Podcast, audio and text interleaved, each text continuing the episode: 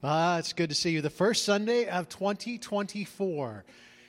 So, time for some changes. So, here's some of the changes. The middle schoolers are, are meeting, they're in here for the music, and then the middle schoolers are going to be in the youth room starting today. So, some of them are leaving right now. Good for them.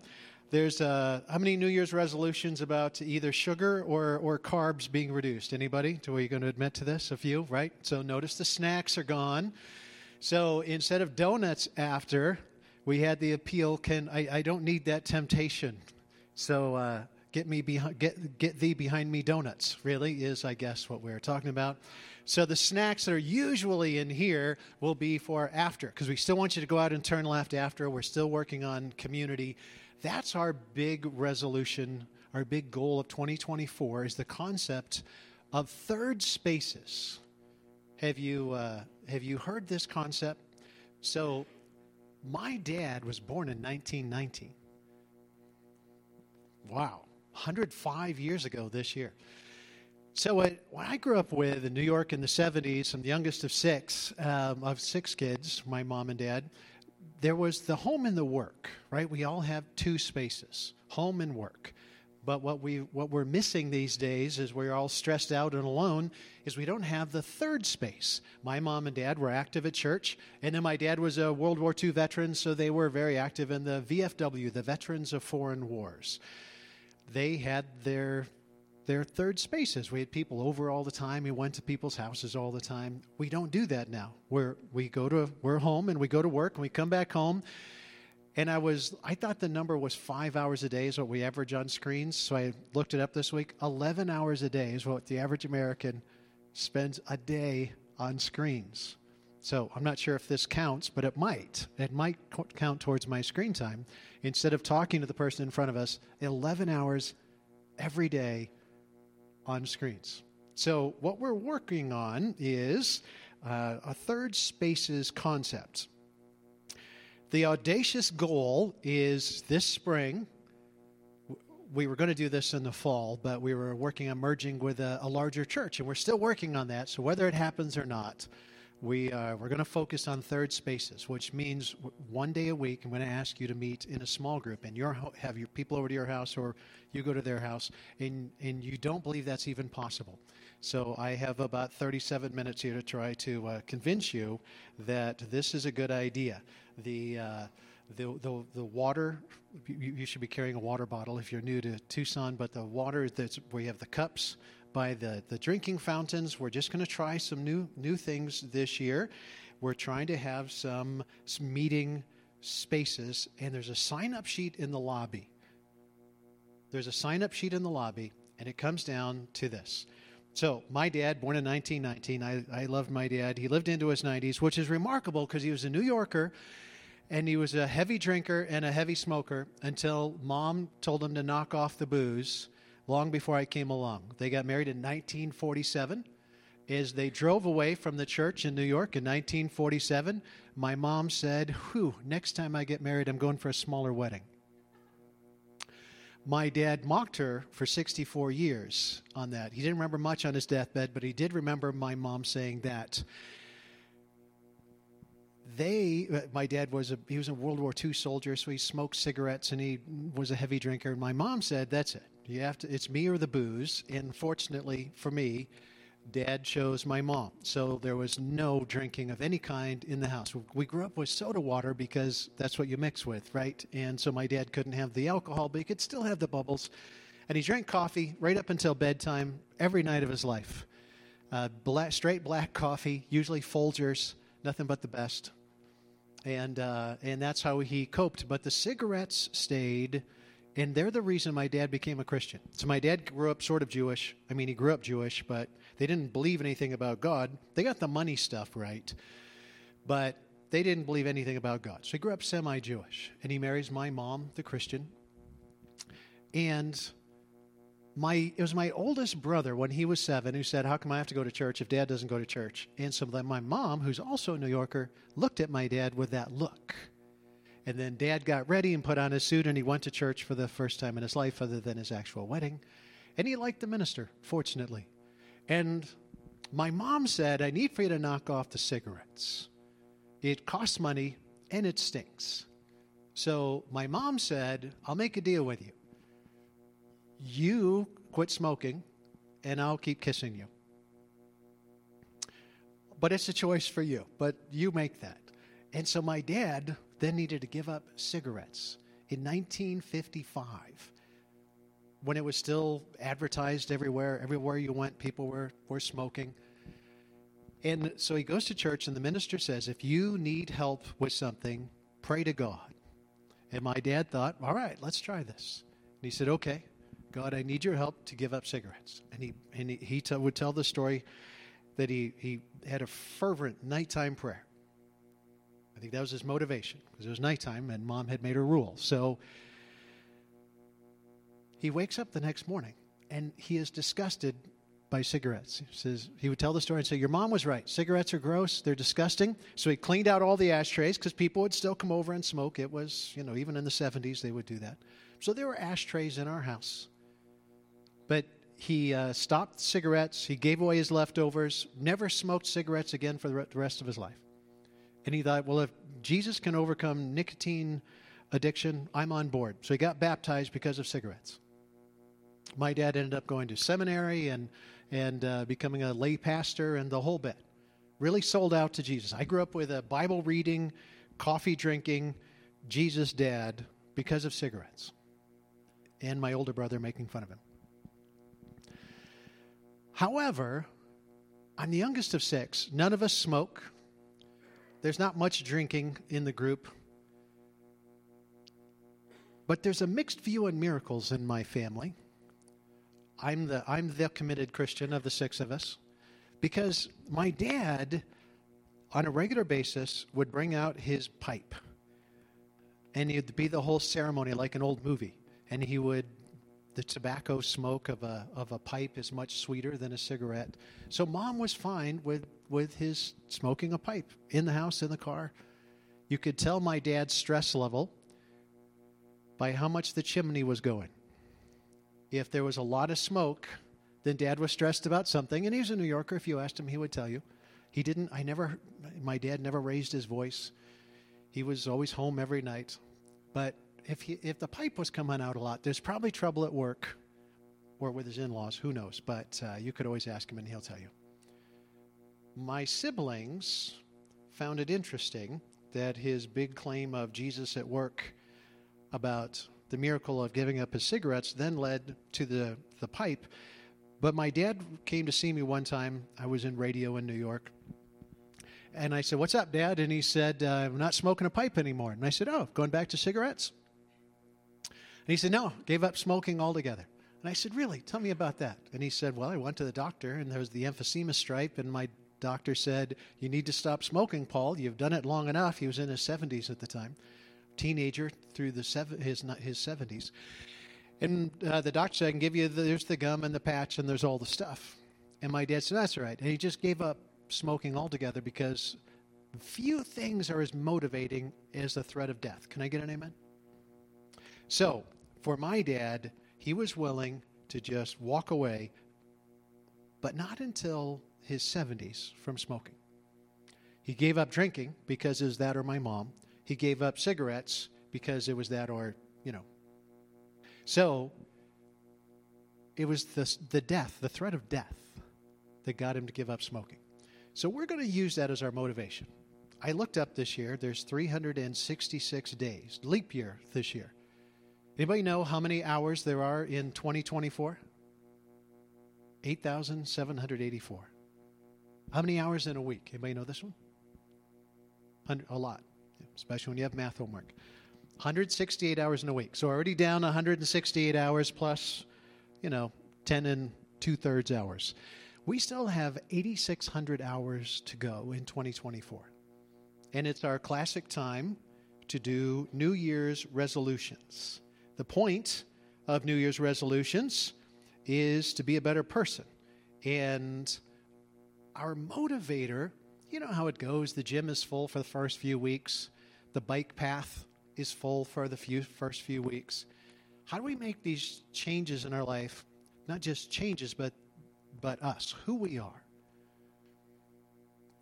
And so I won't ask for a show of hands of how many people made New Year's resolutions, but there are things that we could do more of, there are things we could do less of, and there are things we should stop doing altogether in order to become the person that we were created to be, to be a, a better version of ourselves, to live up to who we were created to be. And we're going to use that time motivation, that death motivation. We don't have any guarantee that we have anything more than this day. This is the door. The, this is the day the Lord has made. You probably, statistically, you will live for all of 2024. Statistically, you're not dying this year. However, we each know people who will die in 2024. You may have a list of people in order that you would like for God to take. I, I just have one person on that list. You may have some people that you'd rather that not be there last year, but you're a little suspicious based on current circumstances. Odds are you're going to live through 2024. Odds are you're going to know people who don't. So we have a death motivation. We have a time motivator 8,784 hours of 2024. We're down 178 of those already. Now, the biggest problem of people who work, according to all the studies, has been called time poverty. Of the 8,784 hours in 2024, we're spending way too many of those hours. We just don't have time to do what we want. So, that whole third space idea go to somebody's house every week, invite some people over to our house every week we don't have time. We have time poverty. So, you can look these up on online. My dad used to have us do um, to write down our time. We would track our time because he would say, back to his Jewish days, my dad was a Jesus dad who talked like an old rabbi. That's what I had growing up. And my dad would say, You don't get paid for showing up at work. You don't actually get paid for being there. You don't get paid for trying at work. You get paid for producing. And if all you do is show up and all you do is try and you don't produce, eventually you will have another job, or at least the opportunity to go find another job. You don't get paid for showing up. You don't get paid for your effort. You get paid for producing. So he would say, let's track your time and find out how much time you're producing.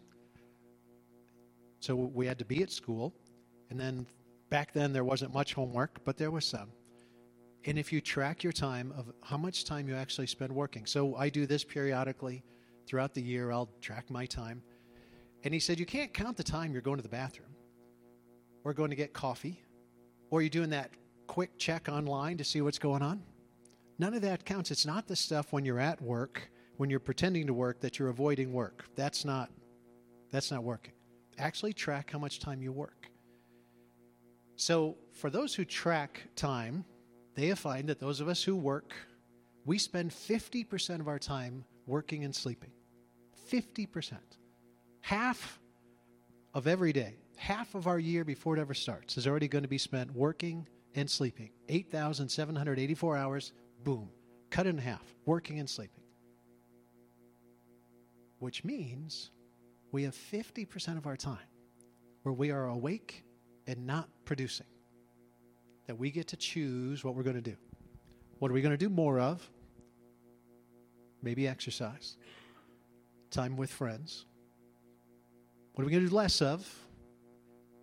Maybe news, maybe screen time. And what are we going to stop altogether? the the smoking, the drinking, the the processed foods, negative people, what are you going to just stop altogether? 8,784 hours, 50% of our time is up to us. That is what we're going to focus on as time poverty people. Those of us working, we want to produce, 50% of our time is ours. Two more uh, common problems for us time poverty people stress and loneliness. So, the classic approach on stress is we are more stressed the more we don't feel we have control in our life. The more you feel assigned and you don't have choices, the more stressed out we are. Remember that if you're a boss, how do you give your employees a little more autonomy? Still have to get the work done. If you find, as a parent, we try to give kids appropriate choices. Appropriate choices. I really want to stress the word appropriate.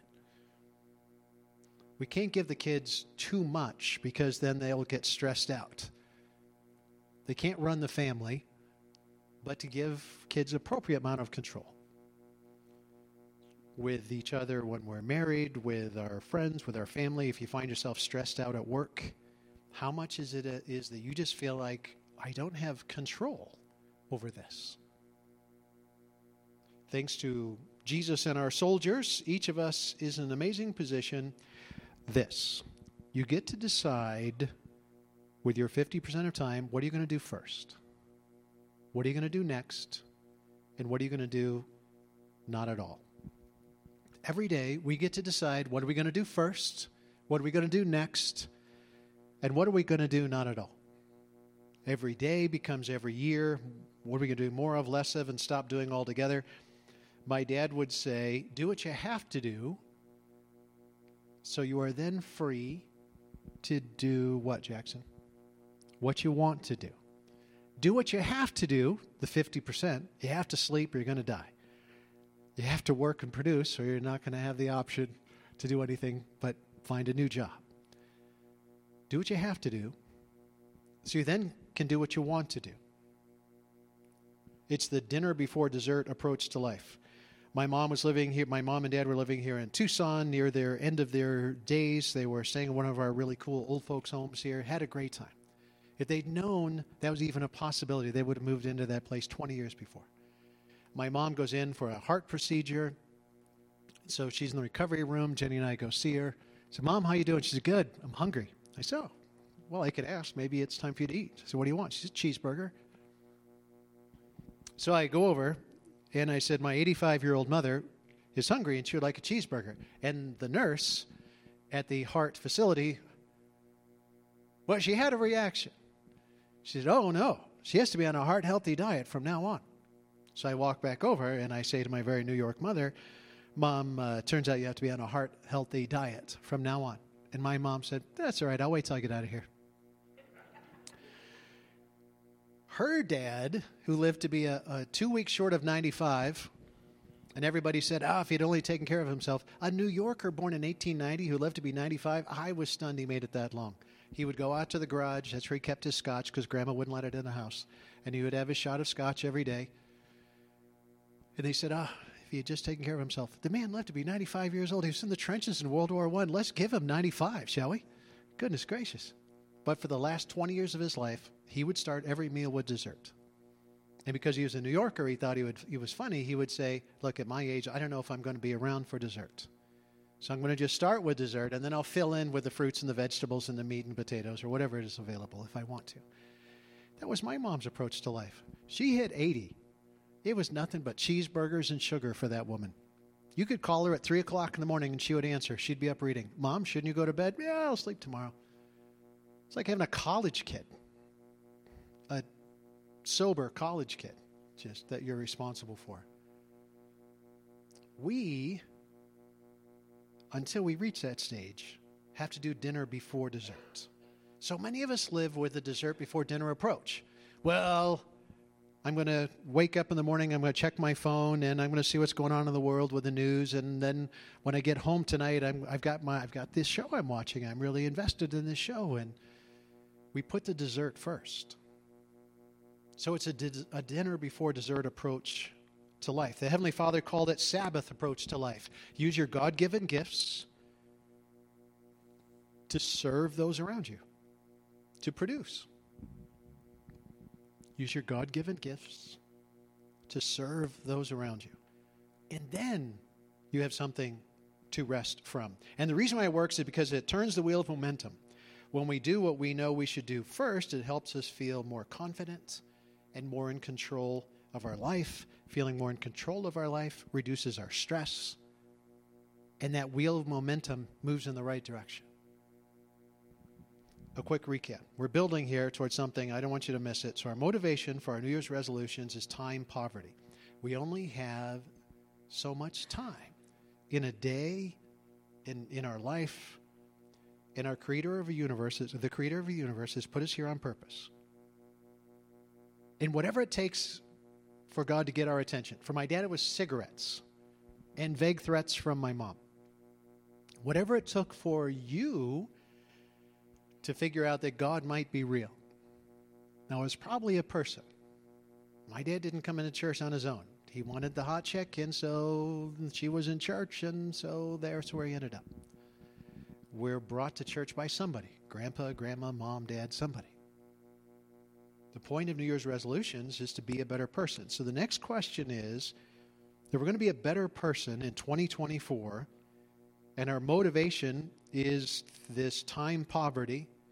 We have 50% of our life taken by work and sleep, but 50% is ours to make better choices. What are we going to do first? What are we going to do next? What are we going to do not at all? What are we going to do more of, less of, and not at all? If time poverty is our motivation, what's the point? A better person to do what? What is the meaning of life, anyway? We used to ask all the time, what's the meaning of life?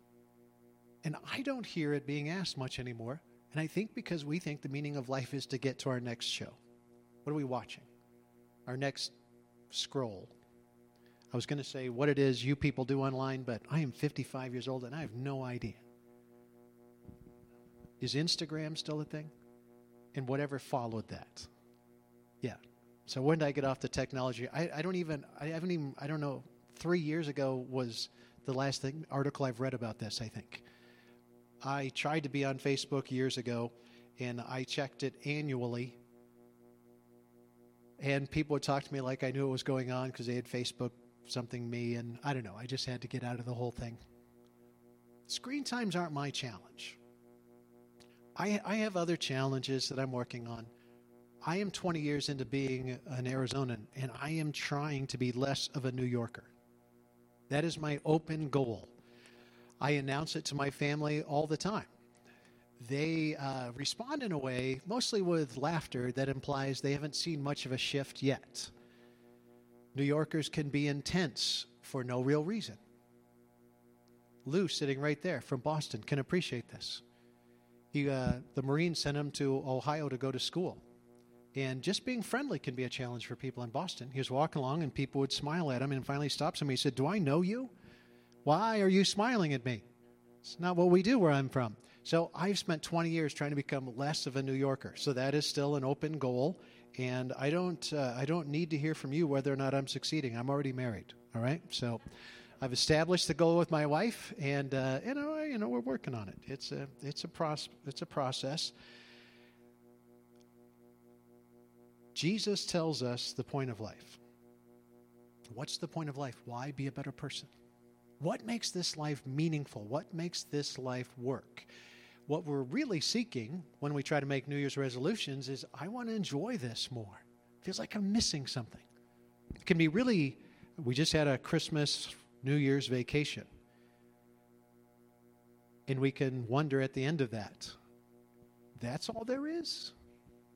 We had a great vacation in our house, but we can still wonder hmm, Jesus tells us the point of life. You must love the Lord your God with all your heart, all your soul, eh, just trust me, and all your mind. This is the first and greatest commandment. God is God and you are not. A lot of rules, a lot of regulations, a lot of stories in the Bible. It all comes down, there's poems, there's all kinds of stuff, and it all comes down to love God and love others. A second is equally important love your neighbors as yourself. Everybody? No. Fortunately, if you don't live in Ohio, you don't have to be nice to anybody in Ohio.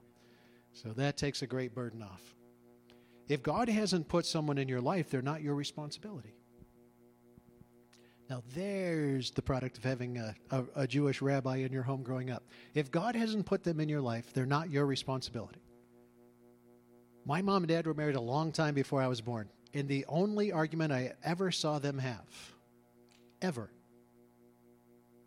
the only argument they ever had, and it was an ongoing one, it wasn't like a shouting argument, but their discussion where they genuinely disagreed, was my mom would hear of someone who needed help and she would want to write a check. And my dad would say, We don't know them. The Jewish approach to, to charity is very specific. Now, this is where the irony comes in, right? They didn't believe in God, but they believed in all those Jewish patterns. The Jewish, the old Jewish approach is you've been given a gift by God, and you've been given an opportunity to serve others with that gift, and that's where you get your meaning and your money. So as a result, 10% of that that comes in goes right back to God. 10% of what you live off of, you've got to give back to God. And you've got to trust that God's going to provide even more as a result. And that charity is specific. You're responsible for where that goes. Can't just write a check. I'll give a little bit there, and here's my go to Safeway. I'll just round up a dollar. Sure, there you go. I'm really giving back. You're not you have to be involved. So when you give at church, you're involved at church and you give 10% at church, that's what it's talking about. Where you have to follow the money. You have a responsibility. It limits. So I've told this one years ago. I was uh, living in London and and they have those pound coins. Those things are great. Worth about a dollar forty-four at the time.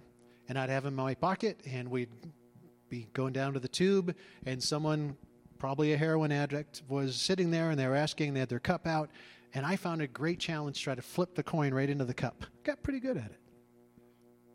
And finally, my friend Neil said, Ted, because he'd been with me in New York, he said, Ted, when you see someone on the streets of New York and they're asking for money, do you give them money? And I said, Well, no. And he said, Why not? I said, Well, because I don't know them and I don't know what they're going to do with that money, and I have a responsibility with the money I give away. That's my money. And if I give it away, I'm putting my name on that situation. So I have to give it in such a way that it's helpful. And I can't just give it and say, well, God will take care of it. And he said, then why do you do it here? And I said, because it's England and I don't care about you people. No, what I, what I, what I said was, that's a good point.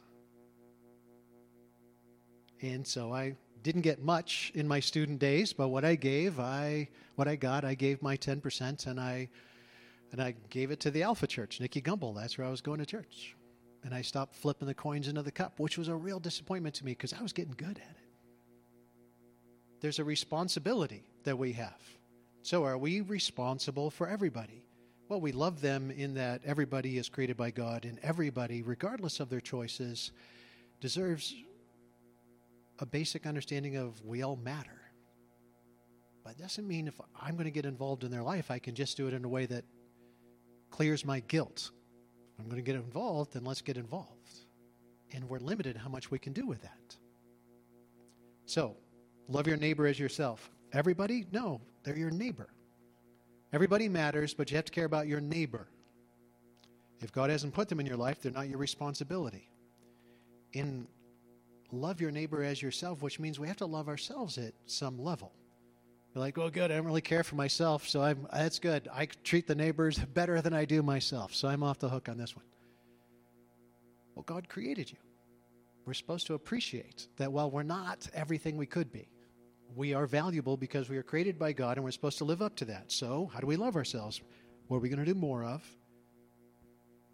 What are we going to do less of? And what are we going to stop doing altogether? Jesus said all the other commandments and all the demands of the prophets are based on these two commandments. So read through the Bible and read through your life with that lens. Love God and love others. End of story. Responsible for everybody in the world? No. Does everybody matter in the world? Yes.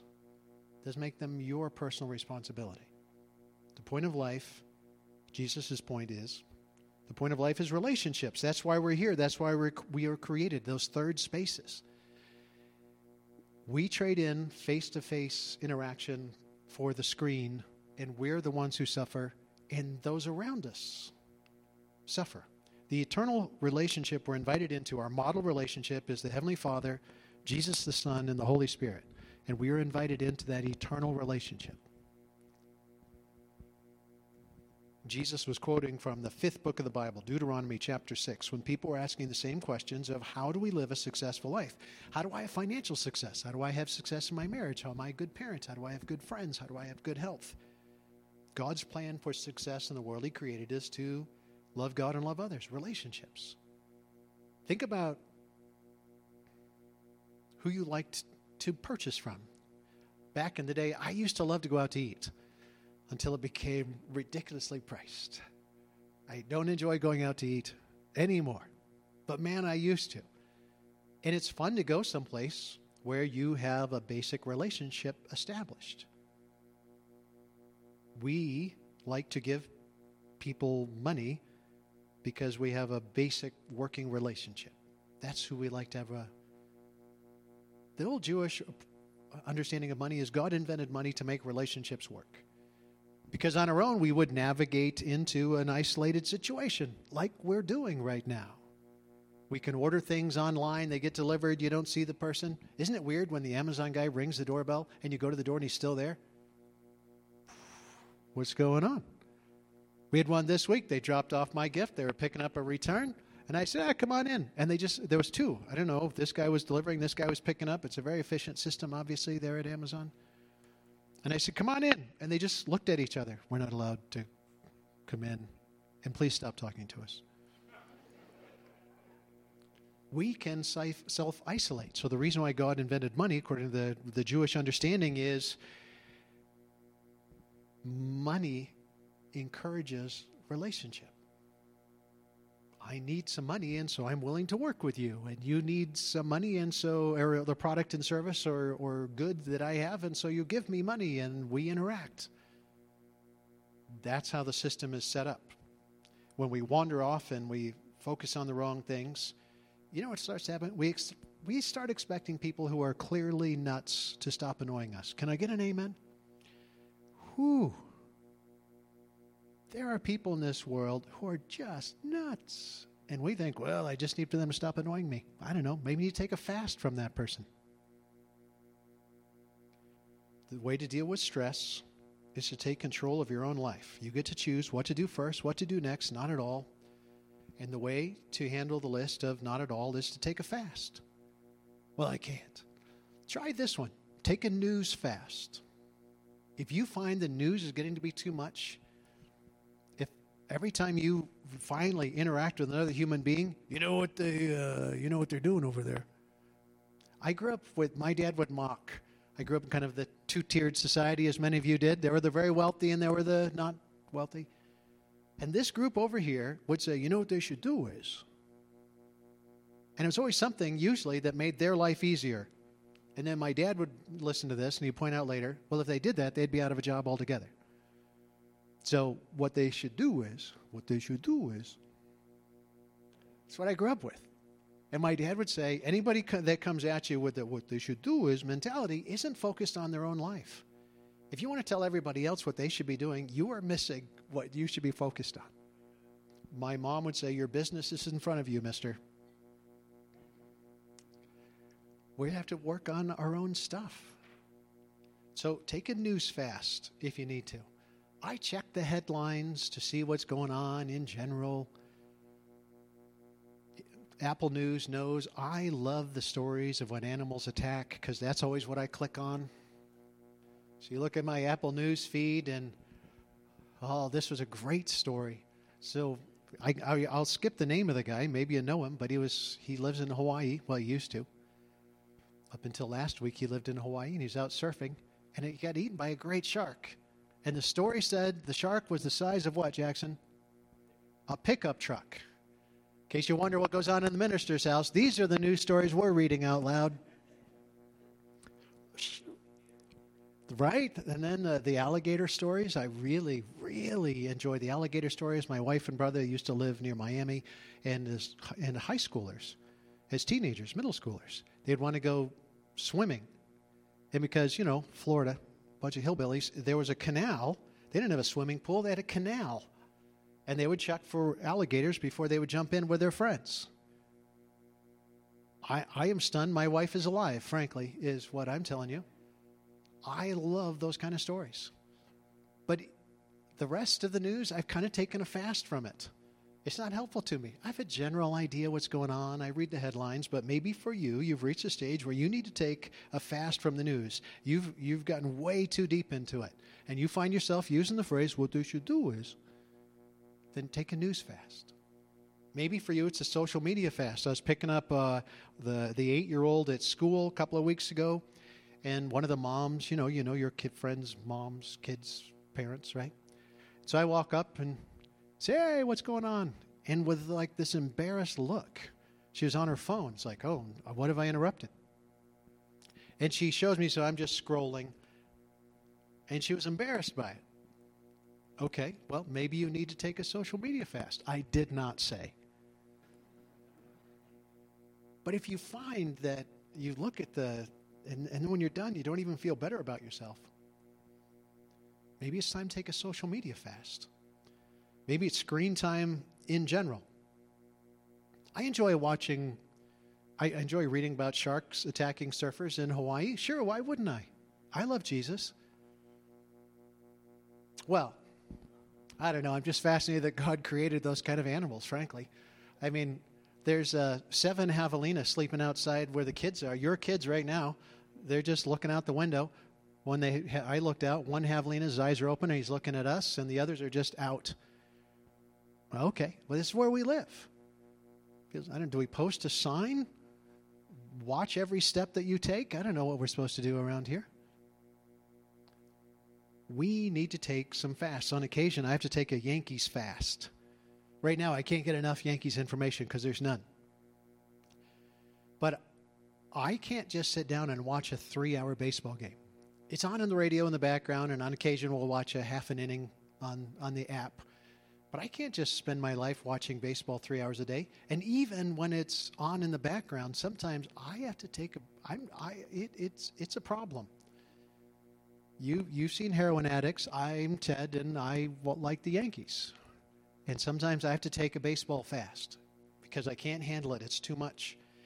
So screen time for you, negative people, food. Maybe it's not food in general. Maybe it's processed food, or maybe the holidays hit you and intermittent fasting is very popular these days.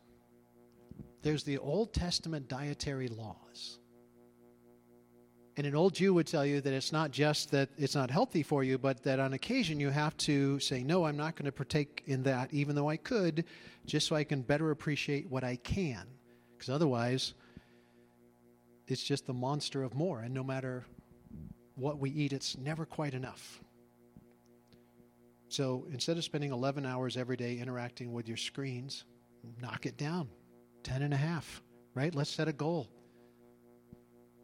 Let's, let's cut down the screen time. Let's cut down the news. Let's, whatever's affecting you negatively, let's address that this year. And our motivation is we only, if we work, 50% of our time is taken. The other 50% we're supposed to be focused on people that God has put in our life. Why would we fast?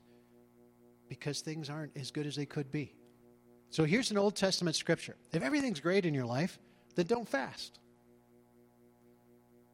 I don't need to cut down on food. I'm okay. For an old guy, I'm okay.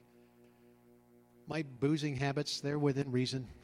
Went to the liver doctor, and he's like, Wow, your liver's in great shape. So you never drink? It's like, Oh, no, every opportunity I get. I just, you know, don't have enough opportunities. Apparently, I'm looking for more opportunities, is really what I get. So, I'm not fasting from, I, have already had, because I'm old, I had to fast from processed foods. I don't, I'm not that engaged in screen time. But I've got my own things I need to fast from, mostly the Yankees and being a complete New Yorker. That's what I'm trying to fast from.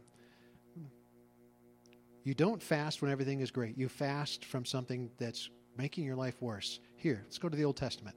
It is a day of darkness and gloom, a day of thick clouds and deep blackness. We fast because it's not good. That is why the Lord says, Turn to me now, while there is, what's that word? Time. It's our motivation. Give me your hearts. Come with fasting weeping and mourning. This is serious.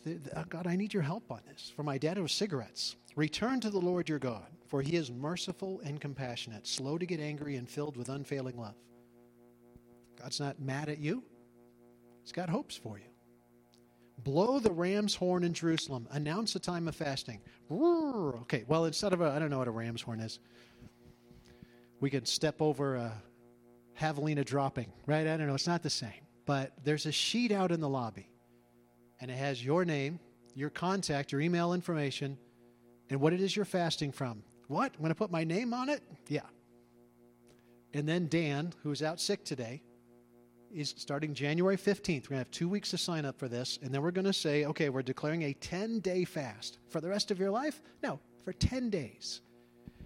From social media, from news, from, from processed food, from one meal a day, whatever it might be for you. We're going to do this together. We're going to put our name on it. And Dan, starting Monday, January 15th, he's going to send out a daily email to encourage us for my dad, it was cigarettes. For you, what is it? The Lord says, You will praise the Lord your God, who does these miracles for you. Till his dying day, my dad would have told you the cigarette thing was a miracle. That's how the God of the universe spoke to my dad. So, how's he speaking your language? We want to give him a chance. Praise the Lord your God, meaning instead of that meal, we're going to take a little time and spend that time with God. Break from screen time, spend that time with God. Every day, Nicky Gumbel outlines, explains to me what I'm about to read in the Bible, and then someone with a great voice reads me the Bible. Beginning of the year, we're in the first part of Genesis, we're in the first part of Matthew. That's what we're going to do. You will praise the Lord your God who does these miracles for you. Then you will know I am among my people. God isn't dead, He's here in your life that I am the Lord your God and there is no other. Then, after doing all those things, we have to do our part. I will pour out my spirit. It requires some sacrifice, and then we will see God. There's an incredible concept. I will cause wonders in the heavens and on the earth. Everyone who calls in the name of the Lord will be saved big promises from one who created the stars and gravity. We pray, we do our part, and we choose. What are we going to do more of? What are we going to do less of? What are we going to fast from altogether? And we're going to do this together. So, stress is to take control of your own life. The answer to loneliness? Community.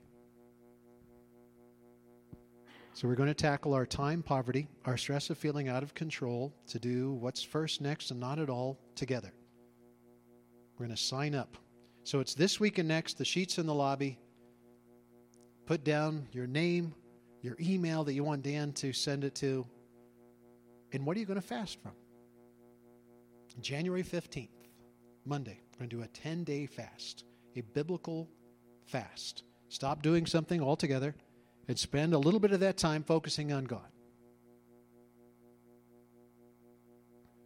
Sounds revolutionary, doesn't it? Being more excited about a sports team than the people in front of me is crazy. It shouldn't be that tough. You know why I'm so cocky about the January 15th 10 day fast? Spring training doesn't start till February. So choose wisely. You're going to take a news fast. I don't know, don't do it right before elections. Or maybe that's exactly when you need to, for the sake of your sanity.